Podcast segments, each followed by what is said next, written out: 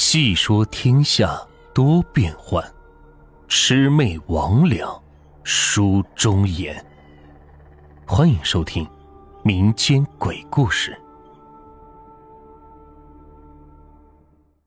今天的故事名字叫木腿老太太。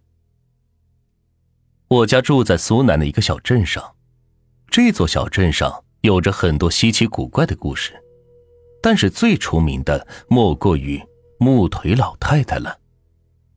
我们这边的小孩只要是一哭，大人总会用各种古怪的怪物来吓唬我们，什么红眼脚趾盖、绿毛老头、东郭茶壶嘴、瘸腿狼婆婆、独眼装老虎等等。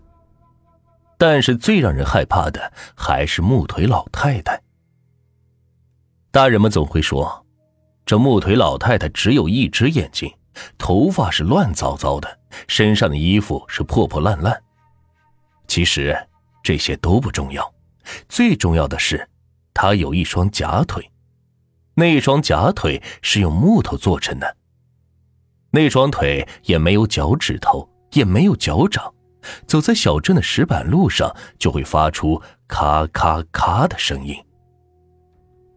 小孩们只要是一哭闹，大人们就会用木腿老太太来吓唬他们。大人们就会说，别哭了，再哭木腿老太太就来抓你了。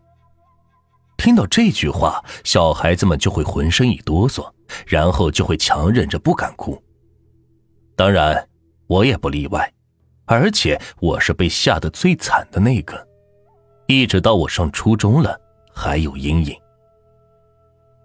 在大人的嘴里，别的妖怪有吃人的，有喝血的，有偷东西的，但唯独这个木腿老太太什么都不喜欢，就喜欢抓小孩。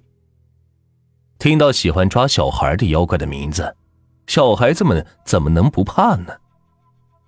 虽然我认为这个木腿老太太是个传说，但是别人都说这是真的，还说真有人见过。长大之后我自然都不信，但是我奶奶信誓旦旦地说，你三婶儿就见过。三婶儿长得瘦小干枯，话不多，也不怎么爱笑。三婶儿有两个孩子，大女儿已经出嫁了，儿子还在上大学。但是奶奶告诉我，在这两个孩子之前，三婶还有一个孩子，只是这个孩子让木腿老太太给抓走了。奶奶和我说这些话的时候，我已经上高中了，最喜欢做的事情就是玩电脑。我很多的知识都是从电脑上来的。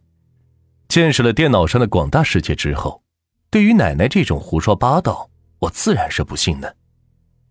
但是有一年春节家庭聚会，不知谁又说起了这个事情。我大伯娘、二伯娘还有其他的老人纷纷帮腔奶奶，都说奶奶说的事情是真的，三婶是真的见过木腿老太太。对于这样的话，我自然是嗤之以鼻。可是我堂兄也过来凑热闹，说他也见过木腿老太太。那个时候我的堂兄在南京读研究生，不知道研究的是什么。说起我堂兄这个人，一直是我们家族的骄傲，个子是高高大大的，人也很帅气，还特别的聪明，学习成绩一直都很好。不过据听说，我堂兄在上高中的时候也胡闹过，和一个女同学瞎搞，把女同学是搞大了肚子了。女同学大了肚子之后，我堂兄就辍了学，私自带着女同学去了广州，谁都不知道。后来还是老师找到家里来，我大伯才知道是怎么回事。他亲自是去广州跑了一趟，带着人把我堂哥给揪了回来。当然和他一起回来的还有那个挺着大肚子的女同学。最后那个女同学肚子里的孩子究竟生没生，我堂哥一直不清楚，直到后面那件事发生之后。不过在那段时间，我堂哥和我大伯的关系一度是非常紧张。回来之后，也许是为了故意气我大伯，他经常是借故跑出去和街上的小青年厮混。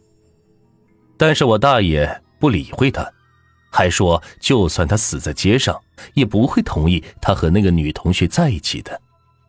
基于此，我堂兄就更加的放纵，经常和那些小青年在外头打架喝酒，一闹是闹到半夜才回去。